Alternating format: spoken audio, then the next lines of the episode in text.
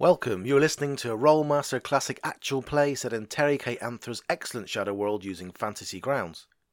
You can find session summaries, items, and characters on Obsidian Portal, where our campaign is called The Praise of Old Men. This episode is cross references Chapter 3 Demons of the Burning Night Part 11. We're also on YouTube, Podbean, and Twitch, where you can find the various links as well as an index of some of the main points of each episode in the description. Previously, after getting into the Kragora room, the party resolved to head back to the pirate stockade. We join them in this episode as they discuss how to handle the untrustworthy inhabitants. You decided Numa, um, I don't if you've put, on portal.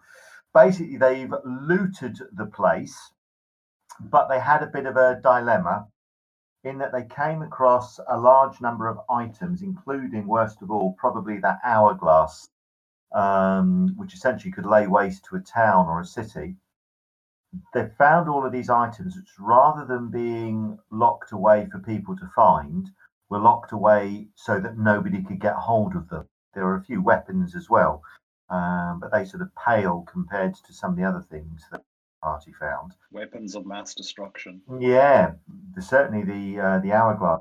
Yeah. so what the party decided was they want to destroy these things. They've got a host of weapons you know swords and and so on to now go into this city, Tarek Nev, and go toe to toe with the demons, ghosts, and so on that are there to try and find these um, portal rods, which is why you've come here. But what they also want to do is to destroy a lot of the items that they found, which they put back in a chest. The issue is they don't want to get the chest out of the temple trog it through the jungles to the stockade. Remember there's that stockade with the um, pirates that have got stranded, who you don't quite trust. They're led by that huge, sort of uh, almost seven foot tall, bearded redhead um, thug. Now, you guys don't quite trust him and uh, his shipmates. Uh, the ship was called the Scourge, and um, the uh, captain was a guy called Aroth Takal, if, if name serves me right, but I'll double check that in a minute. So, what you've kind of agreed is you're going to get out of the temple, summon your ship somehow. You might have to go back to the stockade to do so. Summon your ship, get your ship, get your ship back to the temple, get the chest onto it and then dump the chest into the volcano, which smoulders and lurks on the northern edge of the island. Something like that. So, Anyway. so, so, so just a couple of questions. So, so the, sh- just remind me, the, sh- the ship is the flying ship, not the. That's it's right. a flying ship. Hence, you can get it to the temple. Second question is, um, gi- given the given, the the demons and you know the the challenges that lie ahead, are, are we being a bit hasty in destroying or, or getting rid of some of these weapons, or are they so awesome and and powerful that we couldn't even deploy them against the demons in Tarek Nev? Is, is, that the conclusion we can? Yep, everyone wouldn't just be the demons in Tarek Nev would kill, be all the humans in the stockade and some of the outlying islands. They're that powerful. Well, it's not quite that powerful, but they're very, very evil.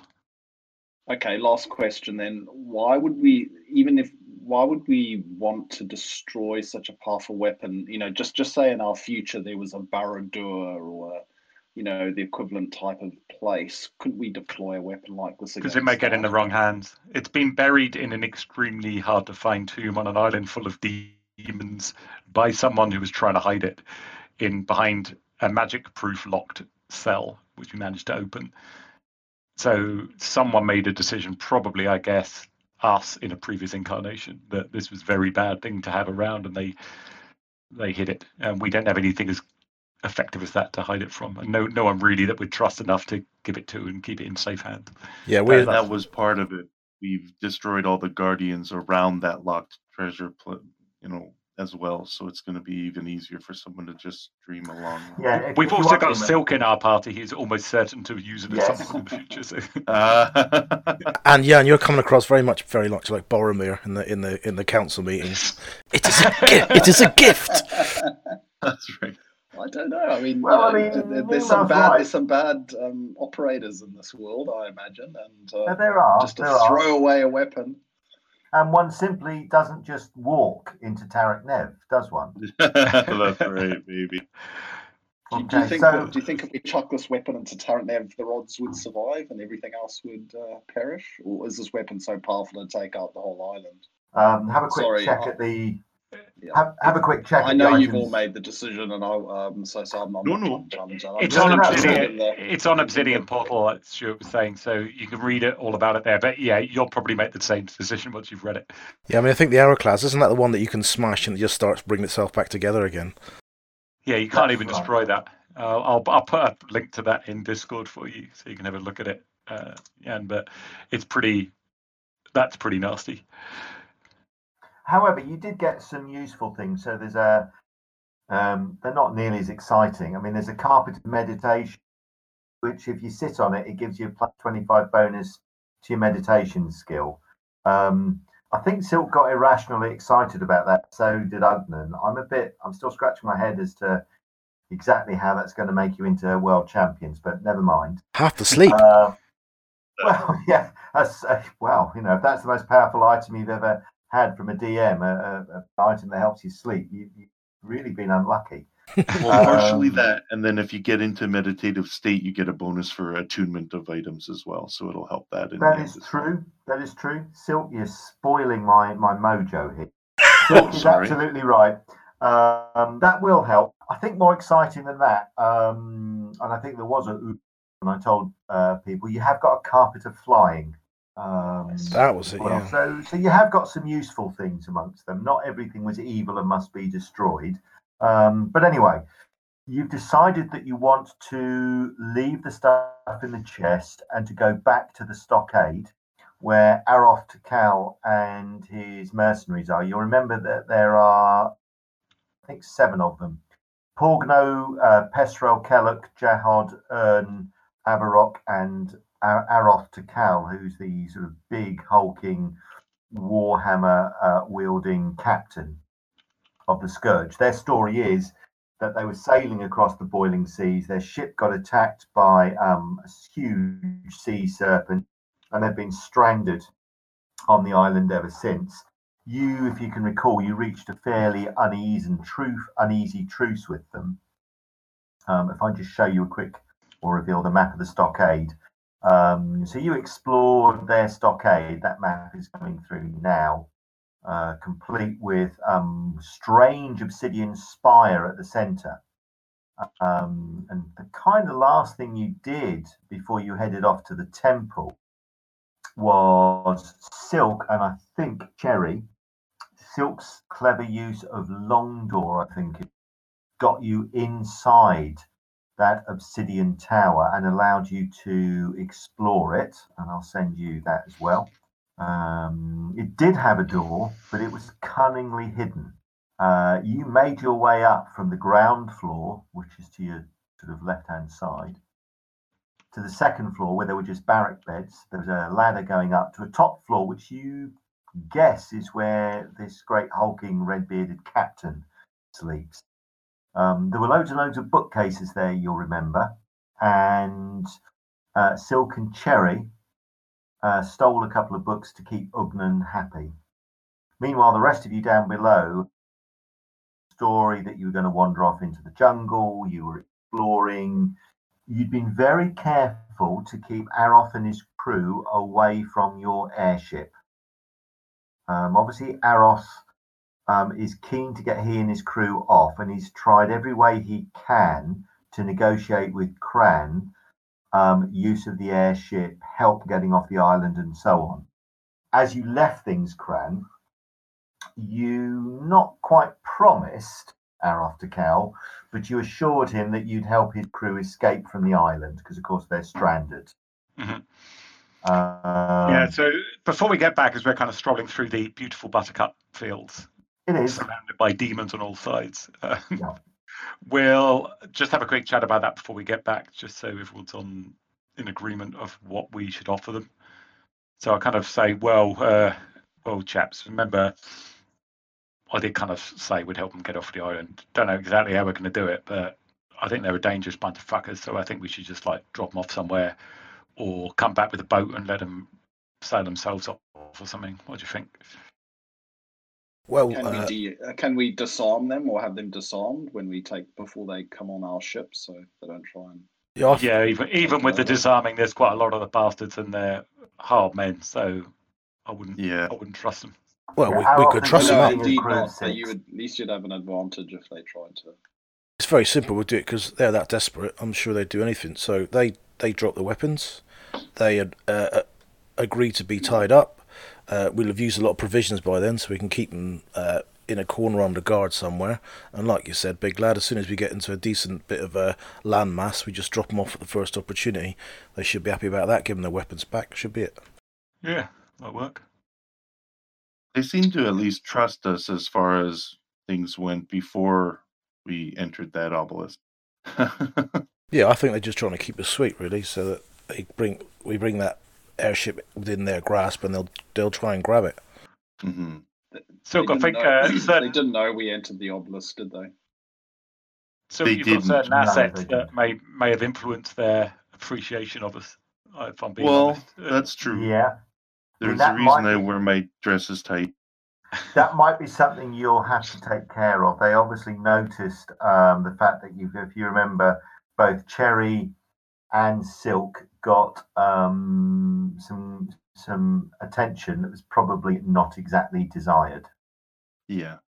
Don't that be so how I said it hasty. A little more. no, Catch me, catch me. listen. Um, Ugnan has the perfect hourglass shape as well. I can loan him one of my dresses. Yeah, broken hourglass is trying to bring itself together. Oh, I miss this. Well, one So- one thing is uh, thinking ahead.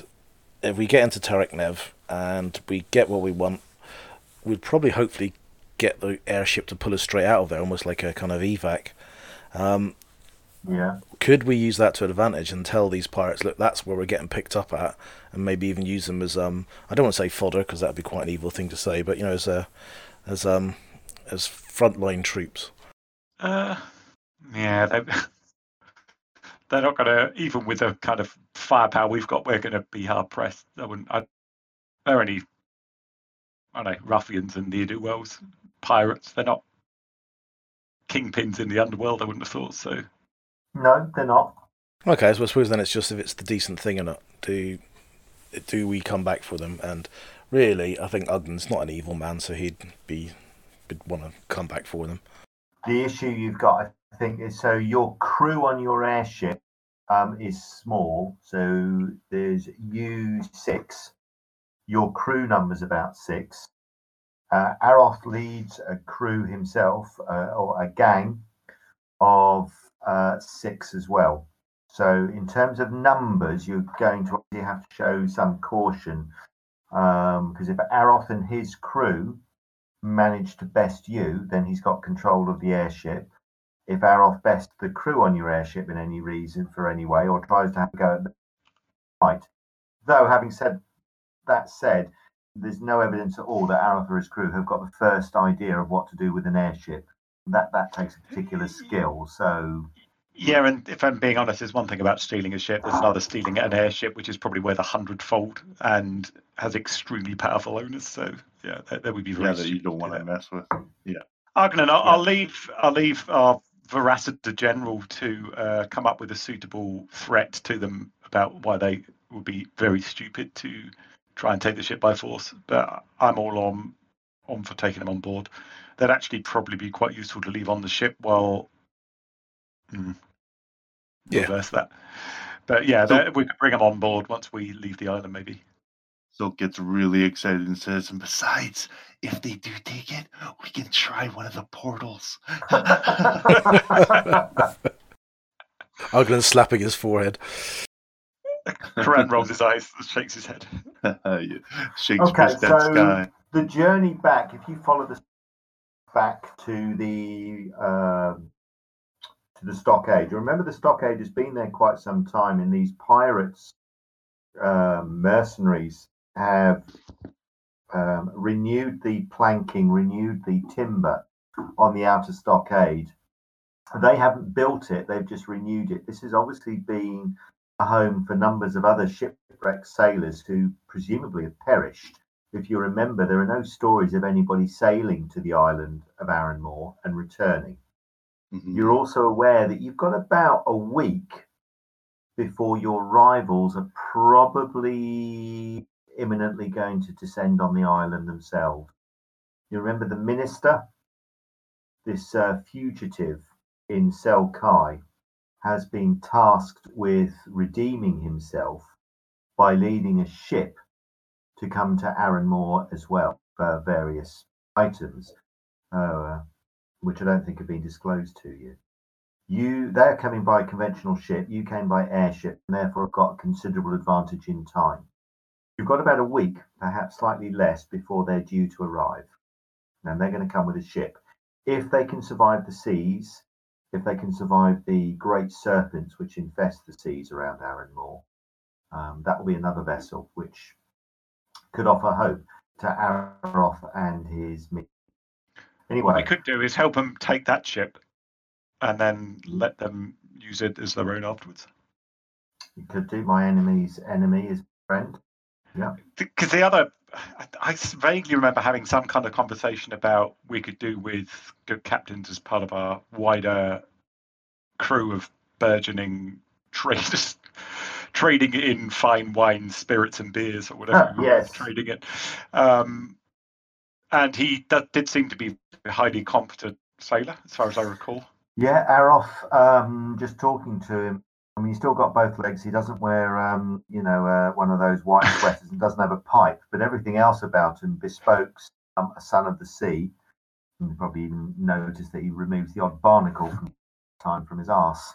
But yeah, he does sound like a competent sailor. Not that you're an expert, Cran, but talking to him, he probably comes across as more of a warrior than a seaman, but that's the nature of being a pirate certainly his vessel, the Scourge, and his crew seem very, very loyal. That's any indication. Because if we set him up with basically with a new ship, even though I we help him take it, he has to fight for it himself. We'll help fight for it, and then offer him I don't know him and his crew fifty percent of all takings. That's still we're still ahead, aren't we? In that, and we may have a loyal captain for life. I don't think it crosses as well because where he's he's got a ship, we've got a sky ship, so uh, that kind of trumps him. uh, All ends up. Yeah. And you could negotiate with him and see he's got six men. He might want you to help him take control of the ship. He might then prove to be a loyal friend, a servant. Um, you won't know until you try, I suppose. You know that the journey back from this hidden temple, uh, the temple of um, the Forgotten Knight, it's about oh, uh, half a day's trek through the jungle. You'll recall you were warned by Aroth to avoid certain places as being dangerous, and you yourselves came across an open ground of moss, which gave Hmm. you um, the willies. There were things moving under the moss I remember that now. Yeah. and ripples, and rather than moving across quite easy, gentle, undulating, moss covered ground, you took a slightly more awkward route and followed the riverbank. As it was, that actually probably worked out best because it meant you, you know, the town ended up being almost on the river itself. Yeah. I'm assuming you want to follow the same route back Yeah, definitely. rather than being bold and heading off a completely different direction like a typical student D of E group. and I think there was some threat from the trees, possibly, so we're going to keep half an eye on that as well. Yes, had said basically almost everything that lives on the island style. You've seen obviously these great um, sort of uh, sentient ape creatures. The um, I've gone blank on what they're called now. Um, that you had Garks. to-. Thank you, Garks. That's right. That you had to scare away. These things can use weapons as well, fairly primitive. But they can use them. They infest the trees, but there are also other strange creatures as well, which you've been told don't take prisoners, don't communicate, and just kill. Uh, and they're the things that have got rid of so many stranded mariners in the. You might recall that Aroth's crew um, were far more numerous when they first landed, and he's recorded on the ship's wheel, which they rescued, and which has a pride of place in the stockade. They've recorded some of the names of the people that have died on the island. So the island is quite treacherous. Okay, you head back to the stockade. Can you all give me perception rolls, please, as you approach? Um, just normal perception rolls will do. Oh, crept over the wire. Look at that. Silk's Um, gazing up at the cloud formations again. Look. Ooh. I really was. Are you still here after after seeing that SD roll? I thought, oh god, what's she done? No, no. Headed north towards the volcano. I've already got the hourglass ticking. Any- away. Anyone got the Right, that's hourglass? Yeah. Yeah, did any of you check? uh, d- Serious, more seriously, did any of you check? Because you do know what Silk is like. Did Ah, any of you check what Silk left the temple with? Don't shoot me upside down. Silk, don't take this offensively, but strip all your clothes off. Yeah, right. But all of a What about sudden, my prison wallet? all of a sudden, the carpet takes to the air, and Silk says, "Look, I've got the hourglass. Everything will be fine." That's right. I'm going to end this once and for all right now. Okay, so from a distance, um, you can all see that the um, stockade gates are open, and you can see the familiar sight of uh, a couple of mercenaries patrolling the stockade. One of the first indications you had that Aroth's crew were quite disciplined and more than just starving survivors was the fact that he disciplined them sufficiently so that they keep a regular watch they're alert on watch with weapons to hand after weeks and weeks and weeks of um, incessant heat and the hum of mosquitoes and other insects. Anyway, you can see two men uh, on duty patrolling. Uh, Cran and Silk recognize them. Cran, you can see that there's a man called Avarok, who you sort of remember vaguely. Avarok has a huge two handed sword and he's got a curiously old-fashioned shirt that's uh, chain but made of uh, quite fine brass links. A um, little bit old-fashioned, but it works. Uh, Hey, Silk- how you doing? Avarok looks up and waves, and he shouts across to his friend. You recognise his friend, unfortunately, Silk, as Jahod or Jahod. Uh, Jahod is one of the men who note your um, uh, attributes. Huge and hulking. Um, he doesn't seem to have any weapon. Quite proud of the fact that mo- that no man has stood up to his right hand. Um, something that he's quite proud of. Not that he says that around um, Aroth, who is just huge. Uh, and it's Jahod who's been um, more than friendly, Silk. However, Okay. uh, the pair of them call down um, to the stockade. You've been gone probably a little over a day, to be honest. You don't look the worse for wear.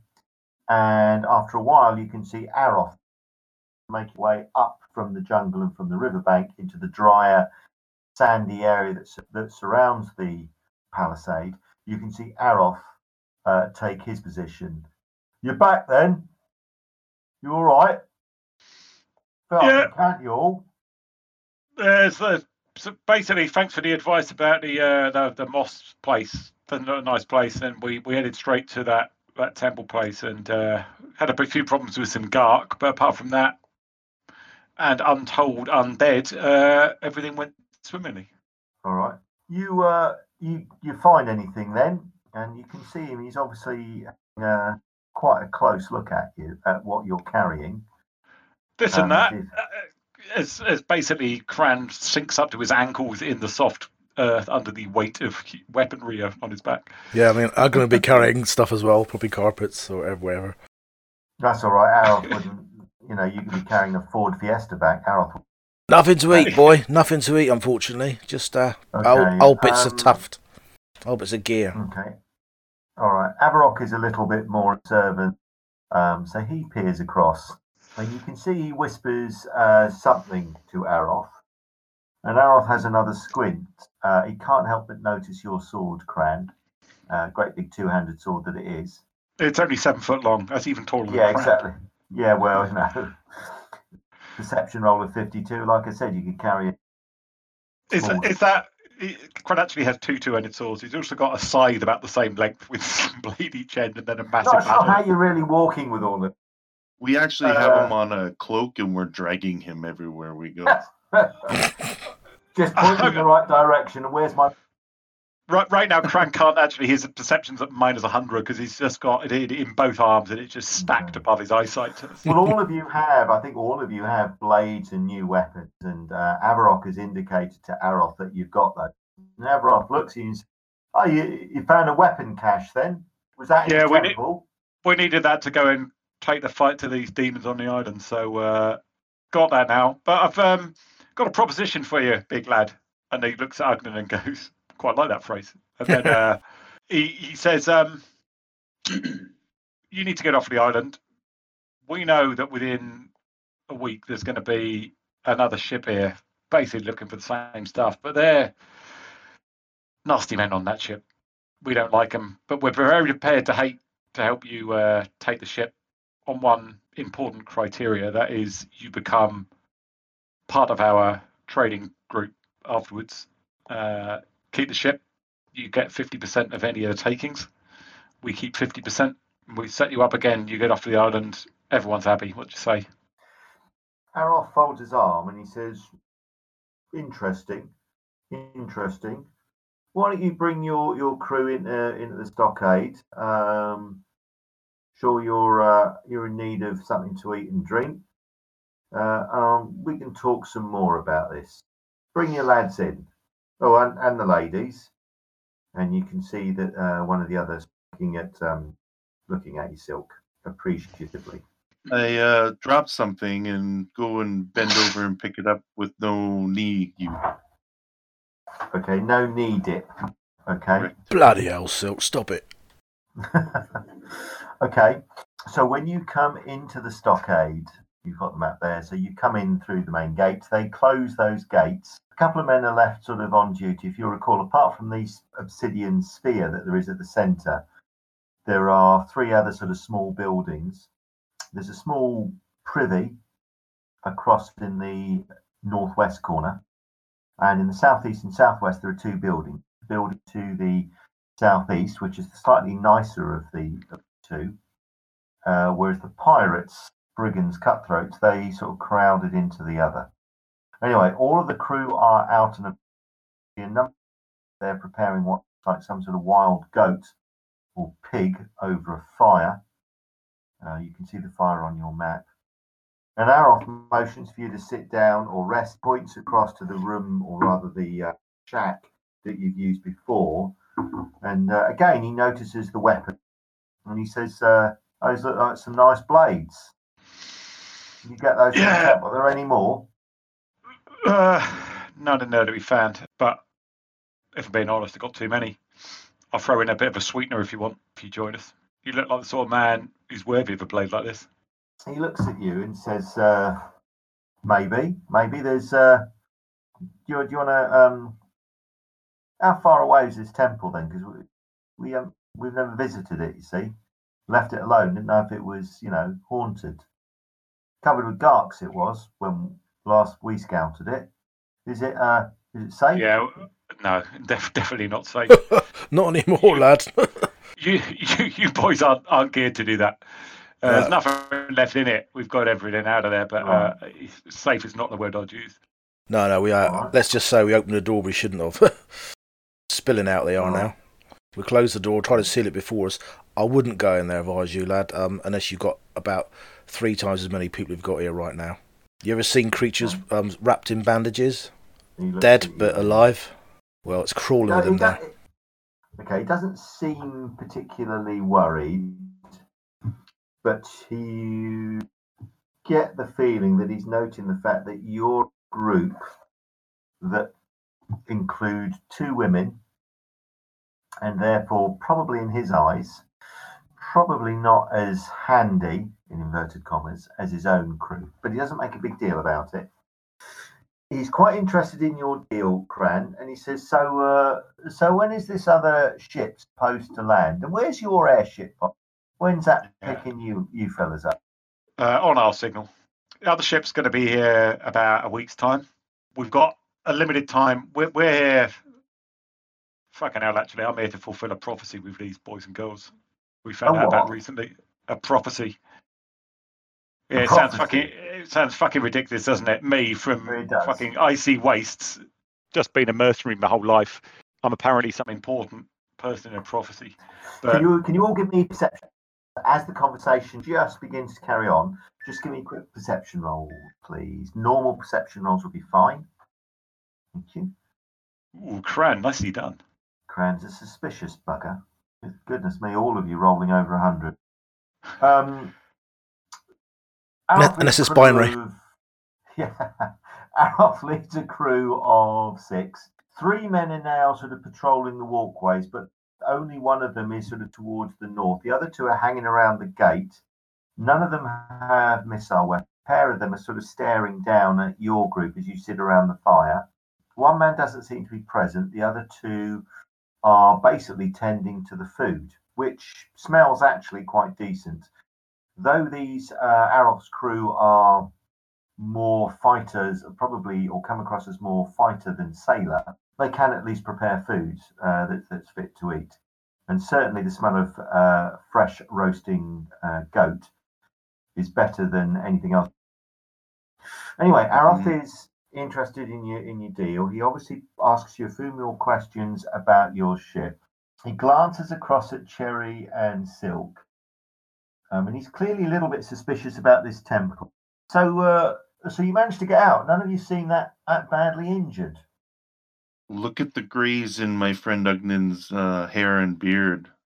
That uh, that bandaged one almost sucked the life out of it. I'll, I'll lean over and just whisper to Silk. Uh, Look, I know men like this. They need some fucking big display of, I don't know, magic or something. They don't believe a woman would be able to do anything to help our crew. And looking around, they're they're a tough bunch of bastards. So anything you could do to, um, should we say, show off uh, your skills a little bit would be helpful. It may actually keep some hands off you as well. At which point Ugnan goes white and says, "Not those skills, not those skills." Yeah. So no, there's demon skin. call a demon? Yeah, exactly. At which point Silk says, "Well, fortunately, I brought back the hourglass. How about I use?" Okay, Silk, do you want to give them a brief display of magic, or do you just to? I'm checking my level in the overcasting right now. no.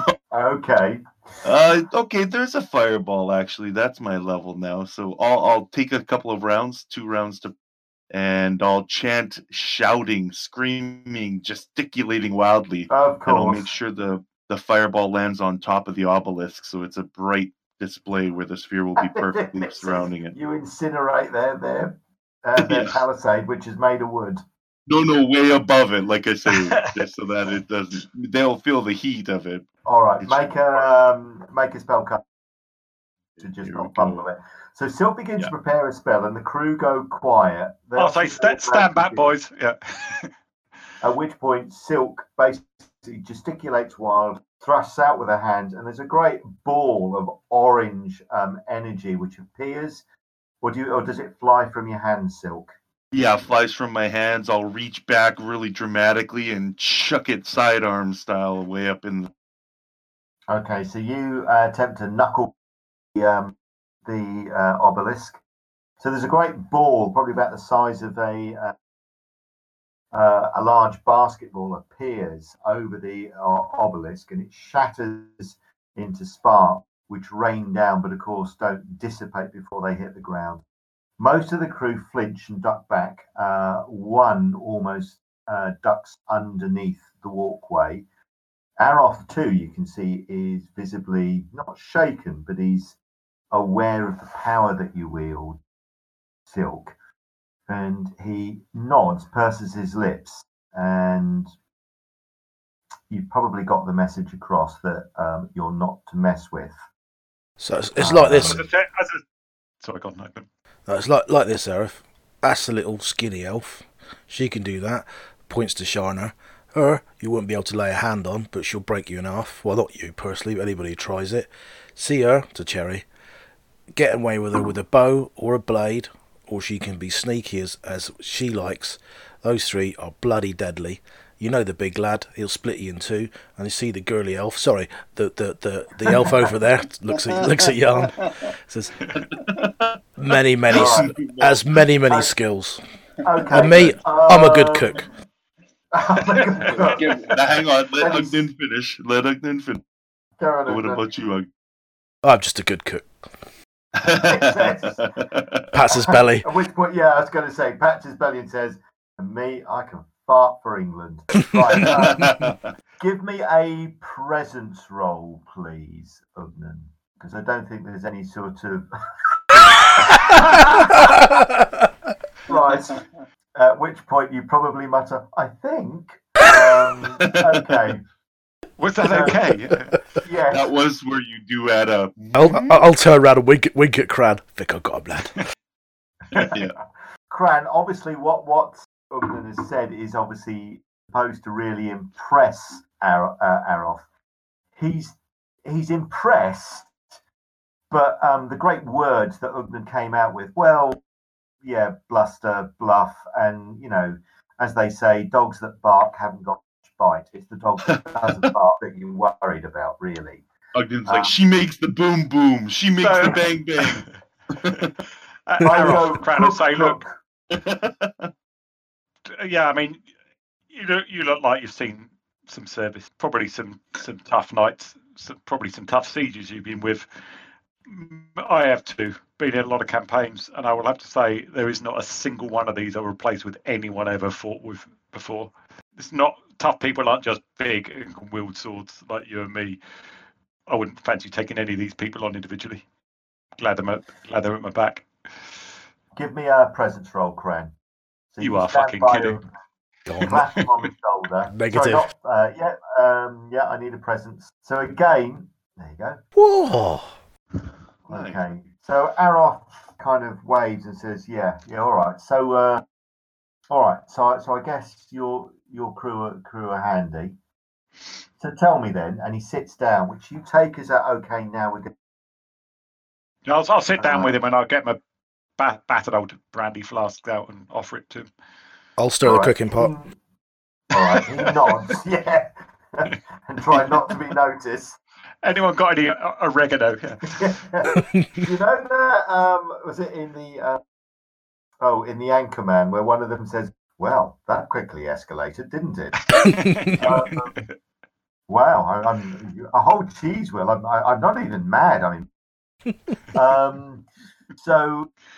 Uh, you start stirring the food, and the others taking their cue from Aroth. You can kind of feel that they're treating you with a little bit more respect. They may not like you, they may not, you may not trust them, but they're certainly wary of you now rather than looking at you as victims who they're biding their time on. You're no longer the marks that they thought you were. Um, Aroth looks Is the way that they're looking at Silky changed in any way? The way they're looking at Yes, Silky? uh, definitely. Cherry as well. The men are still on duty, but they're now looking a little interested in what's going out in the jungle rather than waiting for a cue from Aroth, basically to attack you and probably strip you of all your belongings. They're now going to deal you with a little bit, certainly more caution and respect. You probably now feel a little bit safer, Way Still gonna have to be careful around them. as well as but you're going to have to be safer. Um, the fact that Ugnan was willing to speak up, even if he wasn't quite convincing, the fact Silk clearly has mighty magic at its disposal. Cran is a great big hulking brute of a, a man, you know, six Cran and big with it across the chest and shoulders and scarred. Aroth is going to talk to you, and that's a significant achievement. So Aroth looks at you, Cran, and says, uh, "Right, so uh, this ship then that's going to be coming in. where's it from? Who crews it? Don't know, uh, I'll look at Ugna and go, I'll shrug my shoulder. I don't really know much about it. I was a bit bored when it came to that bit uh, of the conversation, but Nasty lot. You heard about uh, you heard of the Iron Wind, Iron Bell. Basically, people who'd like the undeath to take over this world.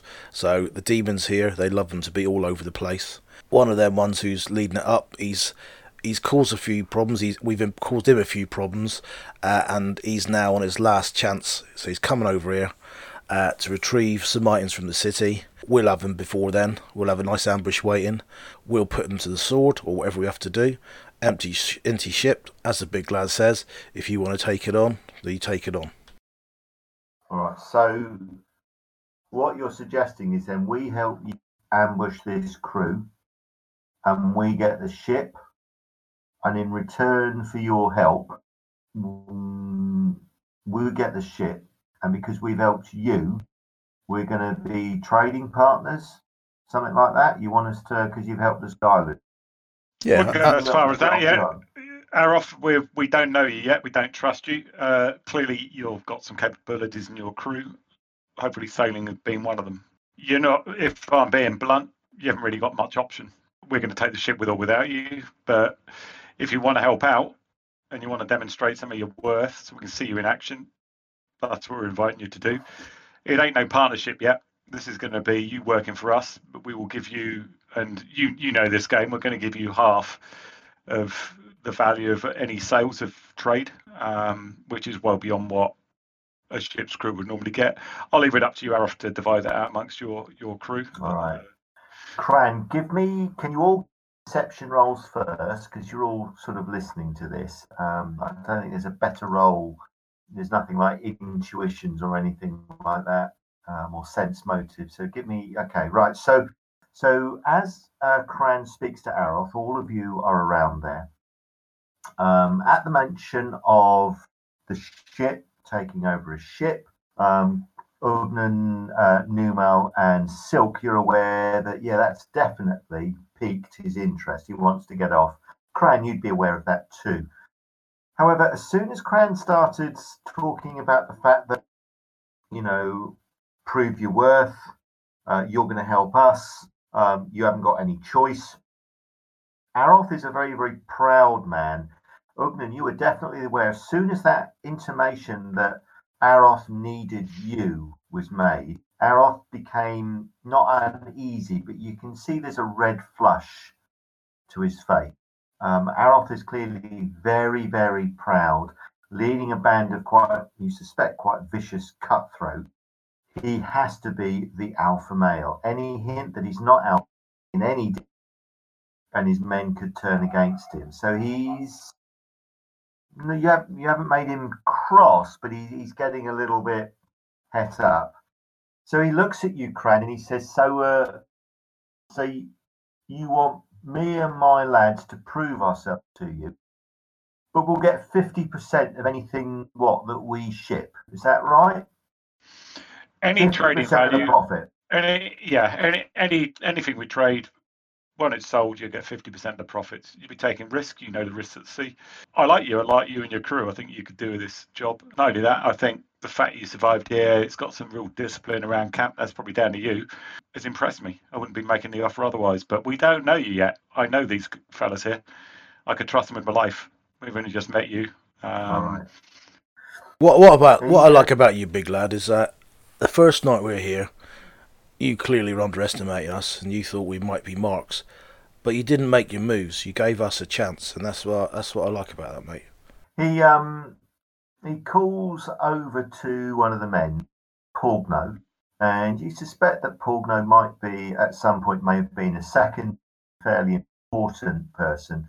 Pugno has a scimitar, and you suspect he's carrying some sort of uh, blowgun with him. He's got what looks like a long, hollow bamboo pole, and you can see there are some darts, uh, quite crude ones, stuck in his belt.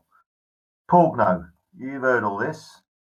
50% trading. What do you reckon? Pugno grins, showing um, quite disarmingly white, even teeth. Um, and he smiles and says, "Hmm, he's from the Upper West Side. Yeah, there's no I say. Trading, how awfully fun. Um, Pugno looks across and says, Trading, trading, no boss. I trading. What do we know about trade? Uh, The pirates. We fight, we kill. Trading. No, no. Is this Pugno not trader? Uh, base. No, no. Pugno not trade is uh, no. And he makes a dismissive notion and turns back to patrolling. Haroff looks at you and says, look, I'd like to help you, uh, Cran, but you heard it. We'll help you take the ship. In fact, we'll take the ship. Your help would be greatly appreciated, uh, and I'll owe you a debt. But you, you know, my crew, look at us. Do we look like traders? We ain't going to be trading silks and fine wines. Um, that's that's not what we do. Oh, I'd have thought that a year ago, but look at me now. And I look down at myself covered in shit, blood, and uh, and ripped clothing, and going, hasn't changed me. Right, Aroth reaches over and slaps you on the shoulder, Cran, and grins. Can you give me a perception roll, folks, please? Sorry for, for all of these rolls. It's the best way I'm um, getting through this. Give me some perception rolls. Don't have to be in the tower. You can make them in the open. It's fine.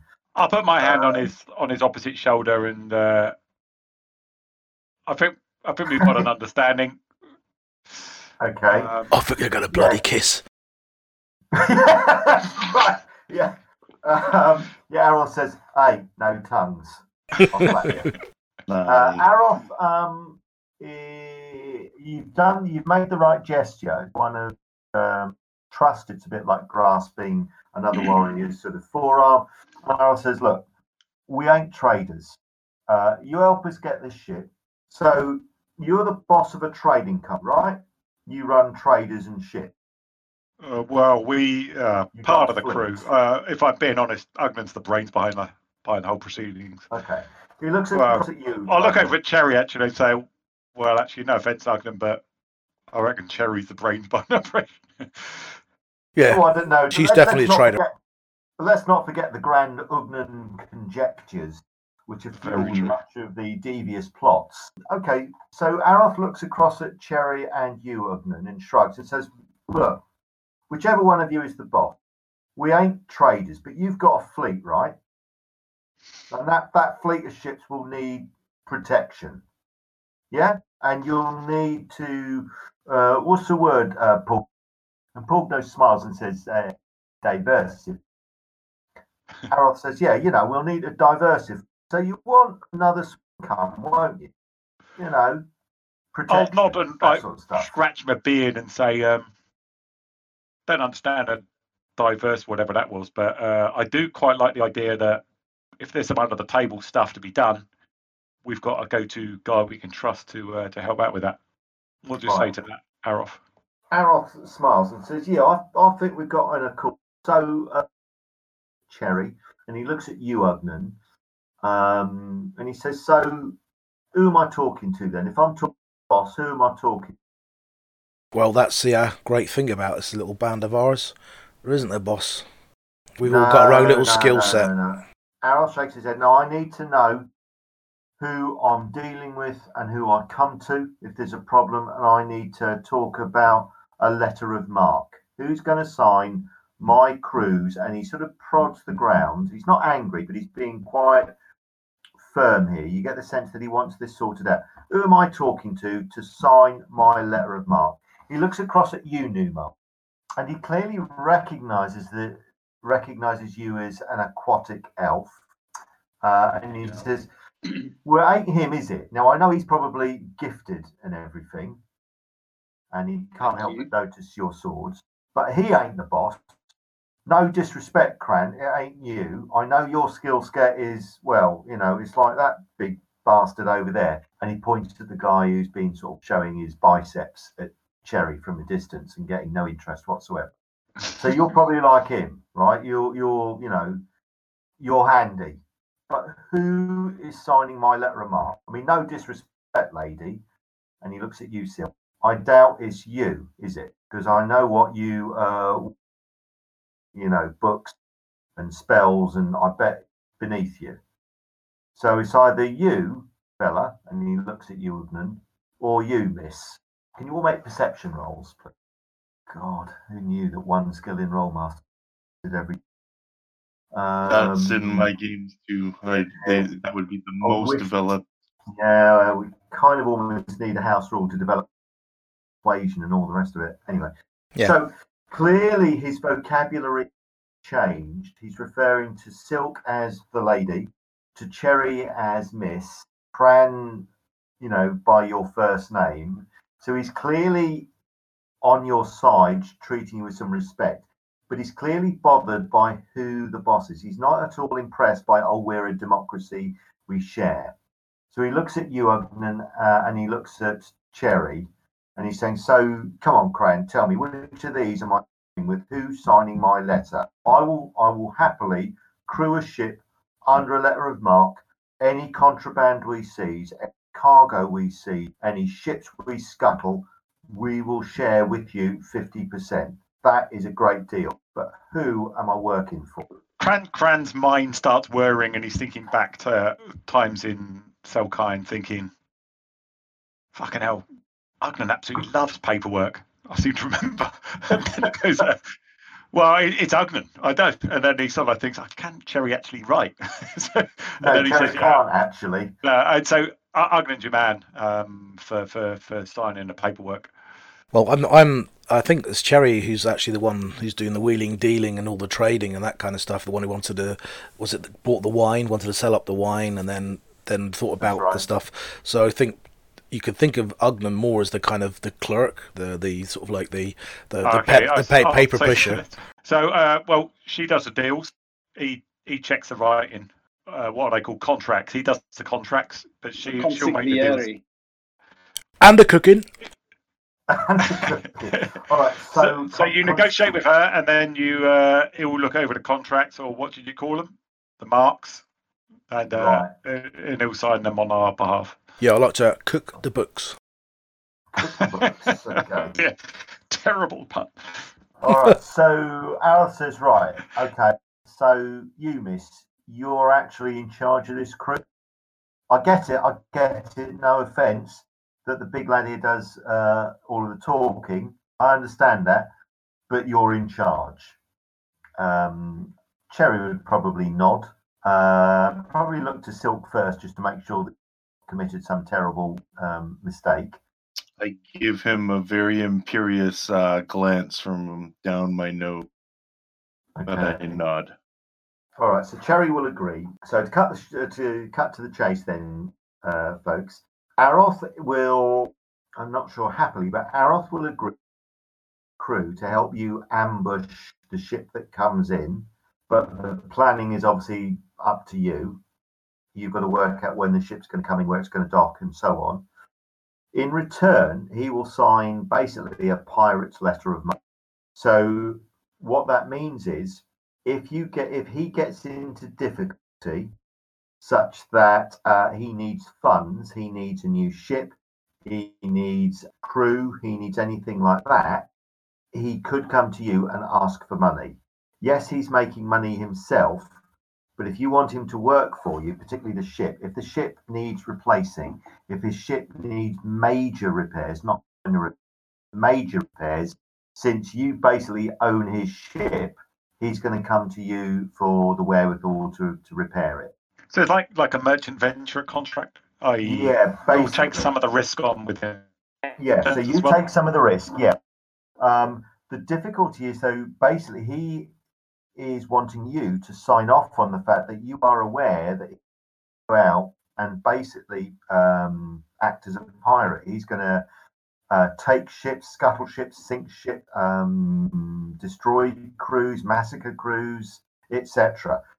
The letter of marque means though, tell him who he can and cannot attack. Okay, so that that doesn't that's more acceptable. We'll have to sign up the letter of marque and draw it up when we get to more civilized lands, and we can Yeah, so discuss you who could- we don't yeah. mind attacking and who we do. Numal has No. a question.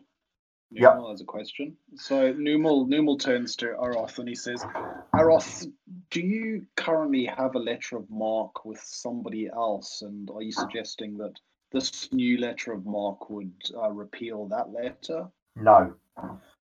Uh, no letter of marque. Uh, the Scourge and its brave crew, and he wipes a tear from his eye. What's left of? The Scourge and its brave crew.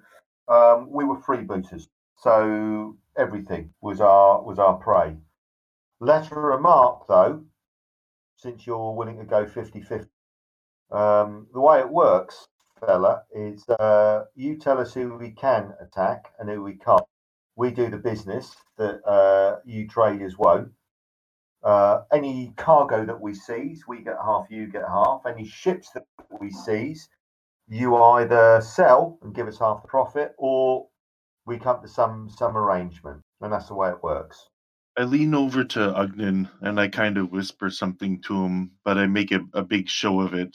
And I, I basically, why don't we introduce them to my house Elgata, who I'm pledged to as a knight? That's good thinking, lass. That way we don't have any involvement with this, and House Elgata Yeah, is, could do. He is also better gains. equipped to handle.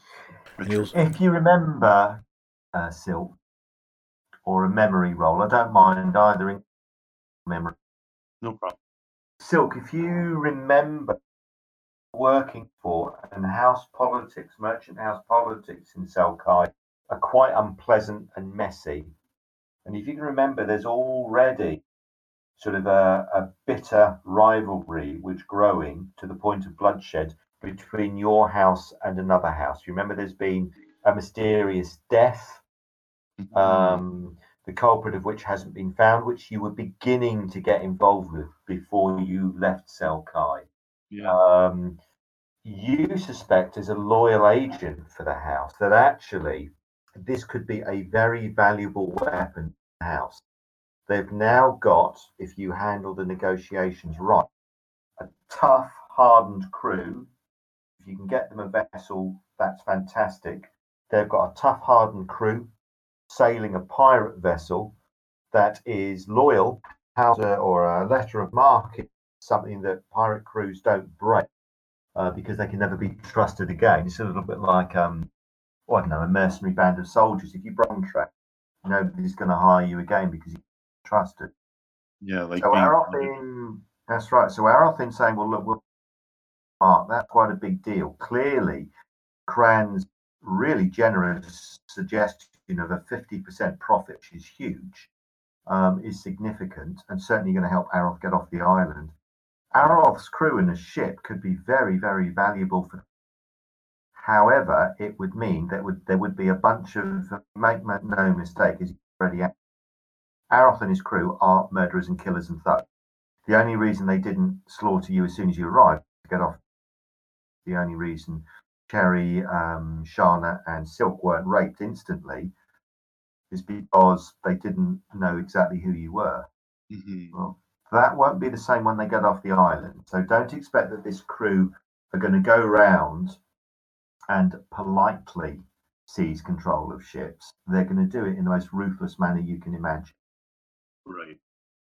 So no, that's that's what I mean by us not being involved with them. But yeah, house- you, you won't beat the course, depending on Ugnan's skill with a letter of marque, you could put in clauses about treatment of women, treatment of children. Um, you could forbid Aroth and his crew to sell any children or women into captivity. You could stipulate that women and children are to be treated with some respect, for example. So Aroth is quite happy to sign a letter of marque. It's something that, as a uh, more of a seaman than you folks are, he knows of these things. What little you know, probably through Silk, I suspect. But Cran is a, a an experienced mercenary and, uh, for want of a better phrase, hard case. Um, you know that pirates have a, or some pirates anyway, um, have sort of a peculiar code of honor that that is to do with a contract.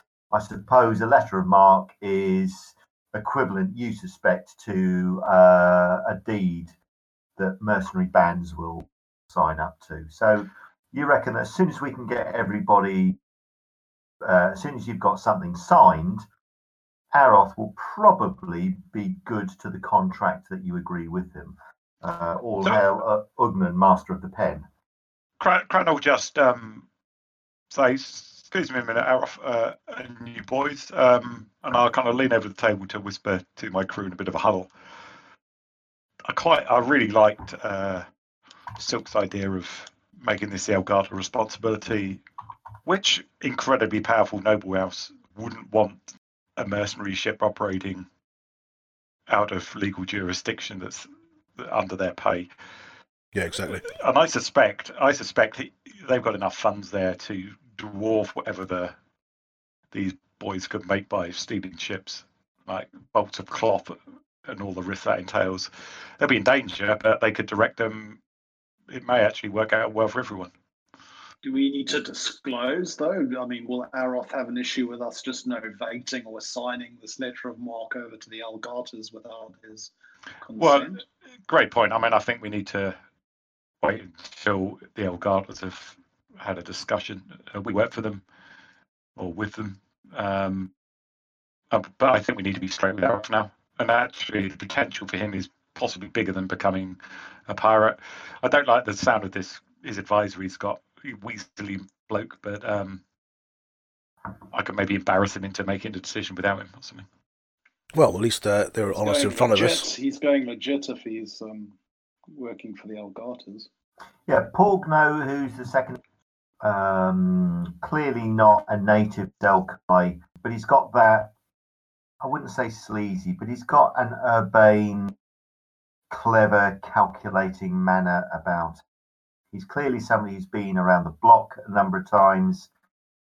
Nobody carries a scimitar around with a group of cutthroats if you don't know how to use it.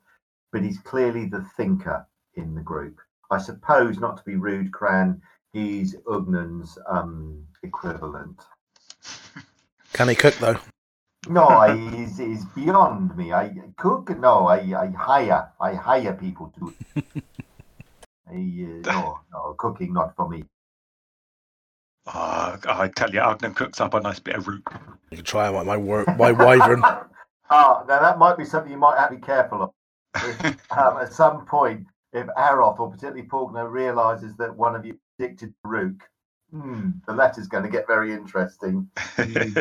Okay, so Aroth is quite happy to. Um, I say happy. Aroth is keen because Porgno sees an advantage in to sign a letter of marque. He will help you attack the ship. So he says, "So when is this going to happen? When when is the ship due? You said a week.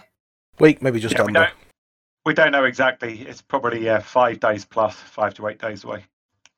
All right. He says, so uh, look, the likelihood is if you uh, if you don't know the layout of the island, that the really the only way to approach the island if they come and they come in city as well.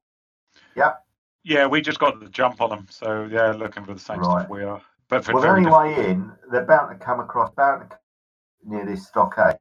So I suppose a simple idea would be let them discover the uh, stockade. Group of us in here, um, we ambush them, and then march them back to the ship and take the ship. But you know, simple. How how tough are these boys?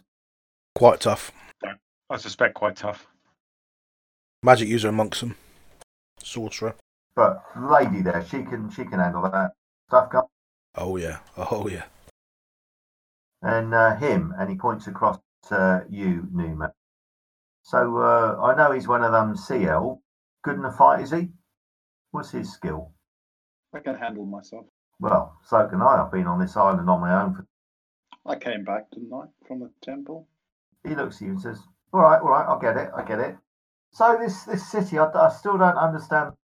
You you came here in that airship willingly to go into the. I mean, if you think the temple was tough, and I get it, and he looks across at all of you, making eye contact with many of you. I understand that it's really dangerous to turn you, Numel, so you can handle yourself. But the city, trust me, that is that's got to be a level above. It's full of demons. Just getting into the city, trying to get in, almost killed. Really? Look, mate, you don't get it. We have to do this, no matter I the risk. We have certain Look. skills. Well, I hope those skills are dodging fire that is fired from the wall. There is a great big red wall that goes around the entire island. We try to climb over the walls, and there are these, well, these these like statues that are on the wall, and they fire firebolts. I'm not kidding. Fire comes out of these things' eyes, and that took out some of the lads. And the gate, which is the only way in, is a demon. Now, I don't mean a thing with like wings and claws. I mean a bloody great big 50 foot demon, a great big mouth. Now, as far as I could see, that was the only way in. But Hmm. I Yeah. can help you with that. So, well, you you already have. There's well, a, no. there's a password for the door, isn't there? How do you know that? Well, we know more now. We know the password itself. You know the password. How do you find that out? It took us ages. It's in a book. What book? A book in the temple. Oh, right. I was thinking of them. I was waiting for you to drop me. I know. The one that uh, The one that got we found in the tower that we're not supposed to go to your headquarters. Um, oh, right. Because, uh, okay. Well, if you know the password, then that is your only way in. Otherwise, just getting in, well, that's, that's, I mean, it took us through trial and error to figure out what the password is. Well, what is it then? What do you think it is? Well, that's just the case. We need to know how to pronounce the password. It's written down, of course, Oh, and committed alright. to me. All right. He smiles and he says, Look, as a gesture of tr- and faith, and he looks at you, Cran, and nods. The password that we've used to get in is, and he tells you what it is, Terraglustrod, which matches what you've got in your book. Say that, and the demon will basically let you in. The demon's going to appear. Don't attack. God's sake, don't attack it, even if you know the password. It will just, it will react. If you tell it what what your password is, it will open its mouth wide, it will stick out its tongue, and I swear you just walk across its tongue. Walk across its tongue, go straight into its mouth, and you come out the other side. I don't know how it works. I don't know why it works. I don't even know what it's doing there, but that's how you get in. After that, I don't know of anything that is going to keep those demons, ghosts, and the other horrors that are in there off you. They'll eat your face. How um how'd you get back out again then? He looks at you and says, "Will you go straight out the gate?" Again, I don't know how it works. That that face, that that horrible face that that thing has, faces both ways.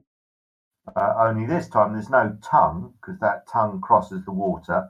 You just walk into its mouth, and then you appear on the other end of the tongue, walking onto the road. I don't know how it works. He shakes his head. Don't ask me. And Ara, if you start, up Paul and Paul doesn't say make it even make eye. so let let's say we've just walked through the tongue. We're on the other side. What are we going to Yeah. see immediately in front of us? Is it going to be demons in the streets, or are they hiding, or, or they come at night? What what is it? Well, we went we went during the day, and uh, you'll see things moving around, uh, shapes. Um, some some of the lads thought they were they were some of the crew, which was daft because we knew the crew had died. But um, you know, we um, they, they they were just well, we thought they were crew. Some of the lads wouldn't listen and ran after them and just never came back. Um, so you'll see shapes moving around. They might look like some of you lot, like like your crew. They might look like your brother, your sister. Don't believe it. Everything you see in there is a lie. Don't trust anything. You'll see pet dogs. You'll see the cat that you had when you nipper. It won't. It, it'll it'll eat you. It'll kill you. Everything in there is a lie. The whole place a lie. We we went in Oh. there hoping to find something to get us cursed place. Oh, we just lost. What was it? Pulled no? Ah, many. There's a dozen. A dozen, chief. A dozen. We lost a dozen. All lies. uh, Lies. uh. Oh dear, Right. we have to tie a bloody rope round silk, don't we? And that's where we'll leave this episode. Ooh, bit scary sounding this demon-infested city, as we knew already. Looks like we'll have to get through that mouth, then hopefully ignore everything and not go mad. As usual, thanks very much for watching or listening, however you do this thing. Thanks very much if you subscribe or you liked all that other kind of stuff. Uh, not much else for me to say, really. Check out the description for anything else. And thanks again. Catch you next time. Cheers.